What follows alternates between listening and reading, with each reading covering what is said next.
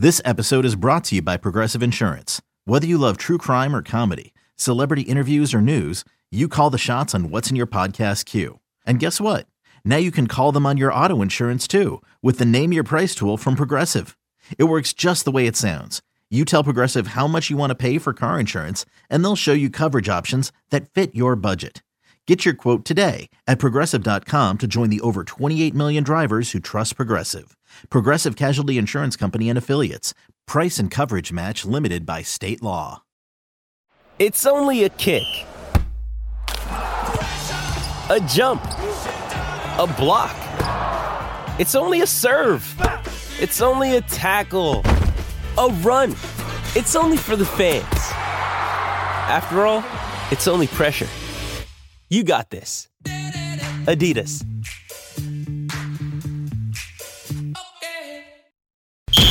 Whether the action is at the Linc or the bank, there's never an off day on Broad Street. It's the biggest news of the day, every day, with takes from someone who's never short on them. It's WIP Daily with Joe Giglio. Welcome on in, WIP Daily. Joe Giglio with you. I appreciate everyone listening, subscribing, following the podcast. Of course, our YouTube page, 94 WIP. Check it out, subscribe there. We'll put up a ton of videos the rest of this week. And of course, leading into Monday night, the playoff game between the Eagles and the Buccaneers. All right, now that a day has passed here, a day or so, since the Eagles, you know, embarrassment in MetLife against the Giants and the fallout of the end of this regular season. What's top of mind for me today, and, and I don't, again, this is just going to be guesses. It's just my guesses and my my feel on what Jeff Lurie might be thinking. Because ultimately, we could have all these conversations, all these takes on Nick Sirianni, the Eagles coaching staff, what they're doing, what they're not doing, what the future should hold, all that. The only opinion that really matters here and that will dictate the future of the Eagles is Jeff Lurie. I mean, he, he's going to make a choice at the end of the season whether he moves forward with this head coach or whether he does not.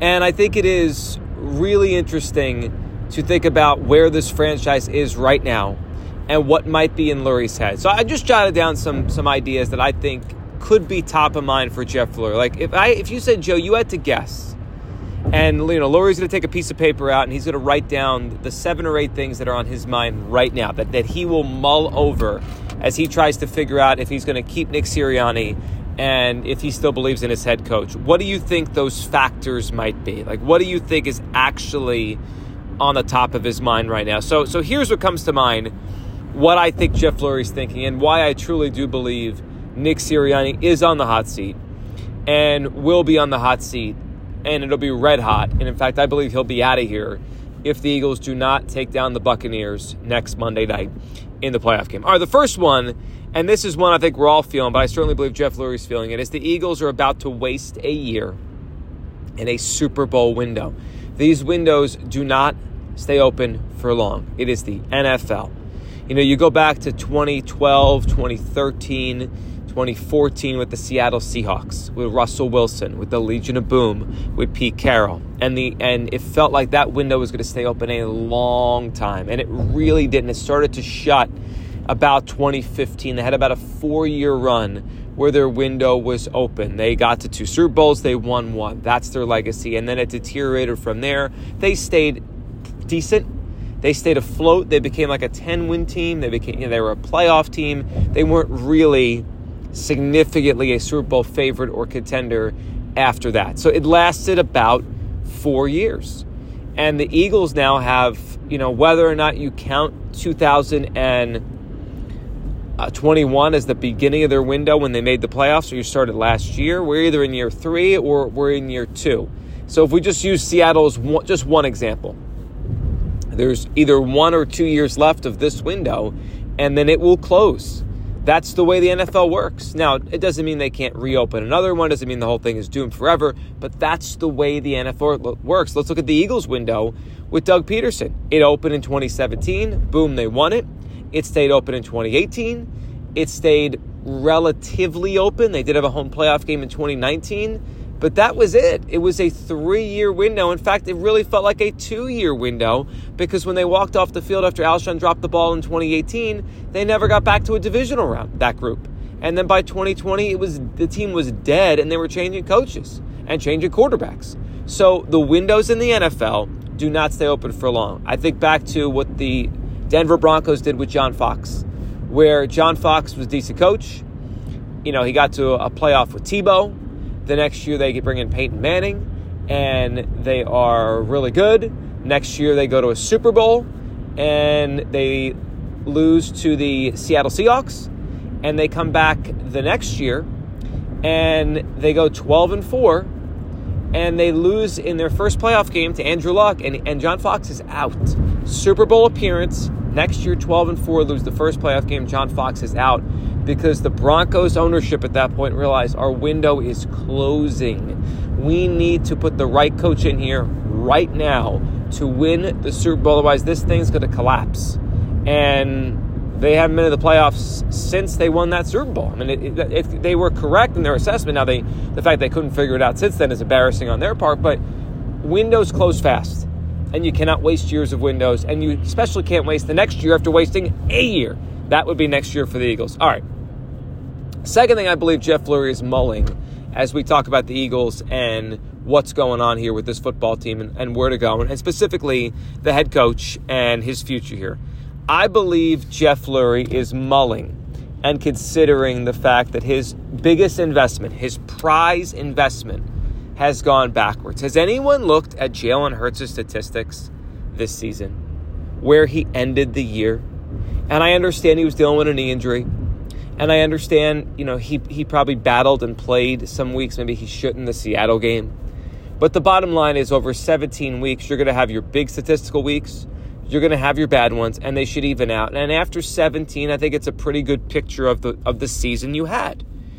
And Jalen Hurts finished this year 20th in the NFL in passer rating. His passer rating was under 90.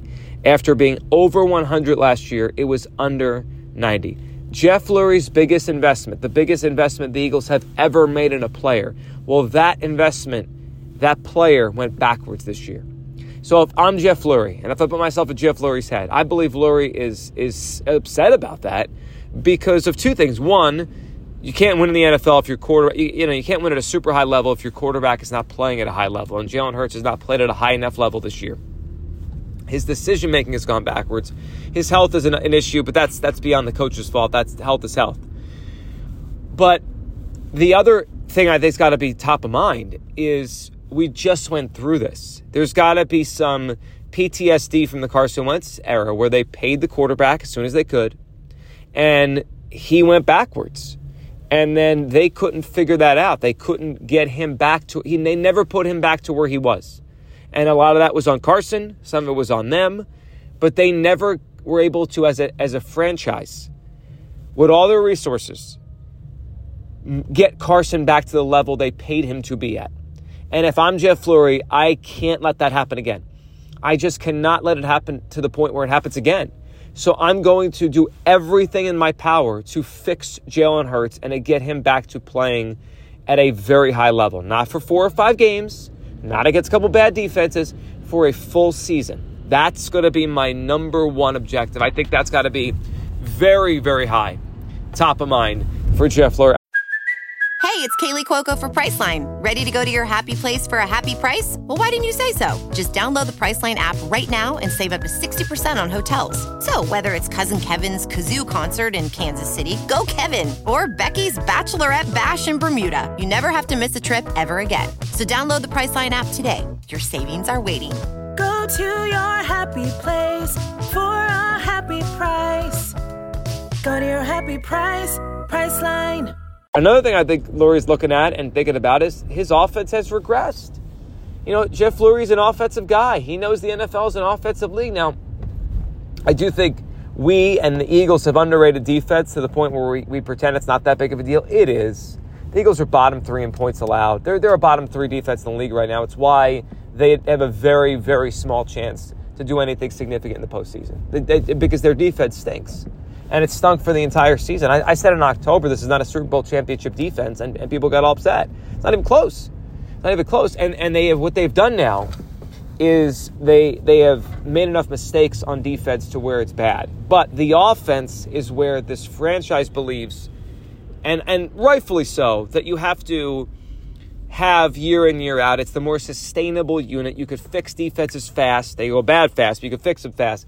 Offenses need to be sustainable. Passing games are sustainable year in, year out. It's why the Cowboys have been good for a while. The Chiefs have been good for a while. while the Patriots were good for a long, long, long time. Really excellent, efficient passing games. And the Eagles' passing game and their offense just in general has gone backwards. That would worry me if I'm Lurie. Has the league caught up to my scheme? Is this Chip Kelly all over again, where it looked great for a little bit, but when the league caught on, it, it's, it fell fast? I believe that's got to be near the top of Jeff Lurie's mind. And I think got to ask hard questions to Nick Sirianni.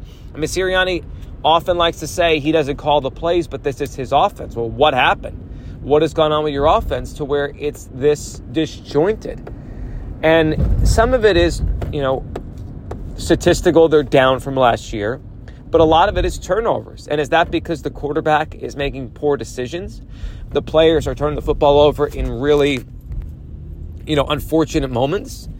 Or does it mean, and is it because th- there's not answers for the quarterback and, and he's making mistakes because he, he doesn't see what's in front of him? He's not, he's not being coached well enough. I don't know the answer, but I believe deep down Jeff Lurie is wondering this and thinking about it and needs to find a way to get this solved. Uh, you know, here's another thing I think Lurie's got to be thinking. His head coach doesn't call plays. And that's not what he hired him to do. He hired him as a play caller. And then in the midst of a season, he stopped calling the place. And the team turned it around. And the team had a magical year last year. So obviously, no one was going to mess with all of this. But as we've seen this year, when you're off, when your head coach, who's an offensive guy, doesn't call plays, you are at the mercy of the coordinator shuffle. And I think it's one of the worst places to be in the NFL, coaching perspective wise, unless you are a top notch, and I mean a top notch CEO, the way a Mike Tomlin is, the way a John Harbaugh is. And let's just be real. Nick Sirianni's not in those guys' class as a CEO, as a motivator, as a game manager, as a preparer. He's not in their class. So when you think about having the CEO coach, you're at the mercy of the coordinator shuffle, which means if you have a good one, Shane Steichen, they're going to take him. Someone's going to take him, make him a head coach, and you got to hope you find the next one. And if you keep getting it wrong, or you get it wrong, well, you're at the mercy of, of having the wrong guy and having a bad offense. So I, I mean, it's it's pretty clear the best way to have sustained sustainability in the NFL is to have a play caller, an offensive play caller as your head coach.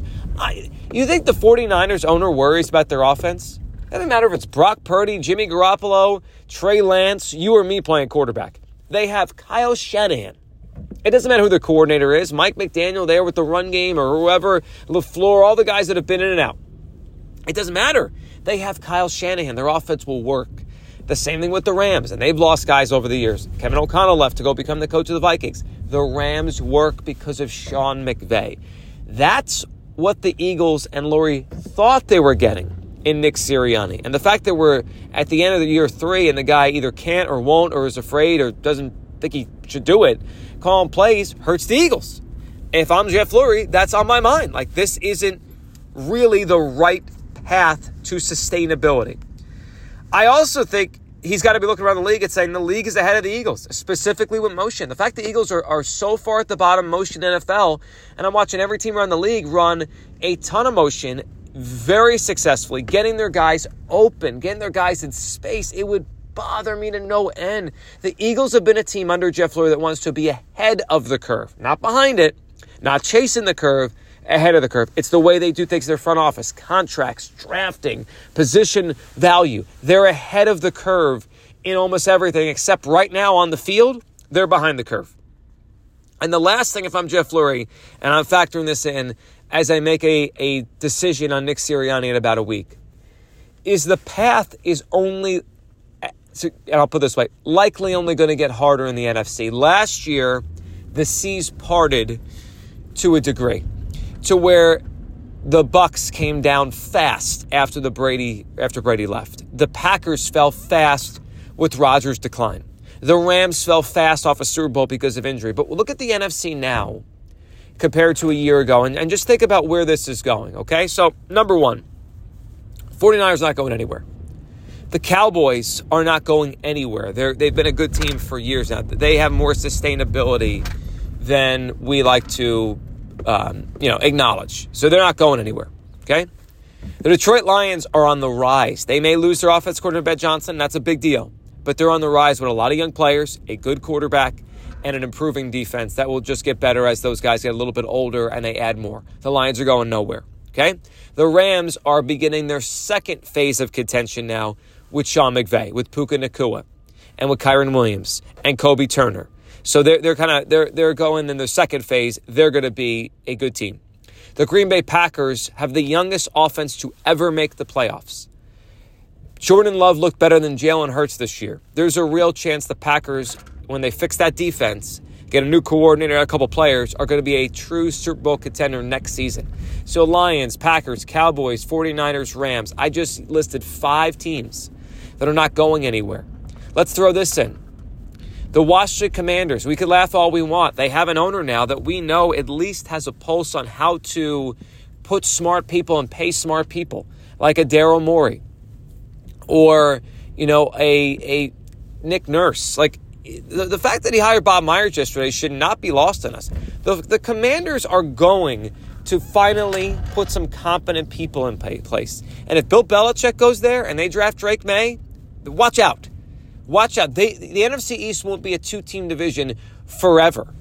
It's going to even back out, and it wouldn't shock me if Josh Harris and Washington, you know, become a little bit more capable. The Chicago Bears have a ticket to to fix their team with a generational, potential generational quarterback in Caleb Williams, and then get something for, for Justin Fields. They and, and a defense that got really good as the year went on. They could be good quickly here. So I, I'm just reeling off NFC teams. The path is not going to be easy forever. It was easy last year, got a little bit trickier this year, but still kind of a, you know, blah NFC. It's not going to be like that forever. And Jeff Lurie's got to know that and make decisions to maximize the window and sustainability. Those are the things I think Jeff Lurie's thinking, and it's why I think Nick Sirianni is on the hot seat right now. Appreciate everyone listening, subscribing, following WIP Daily. We'll talk soon. Big, big week here in Philadelphia Sports.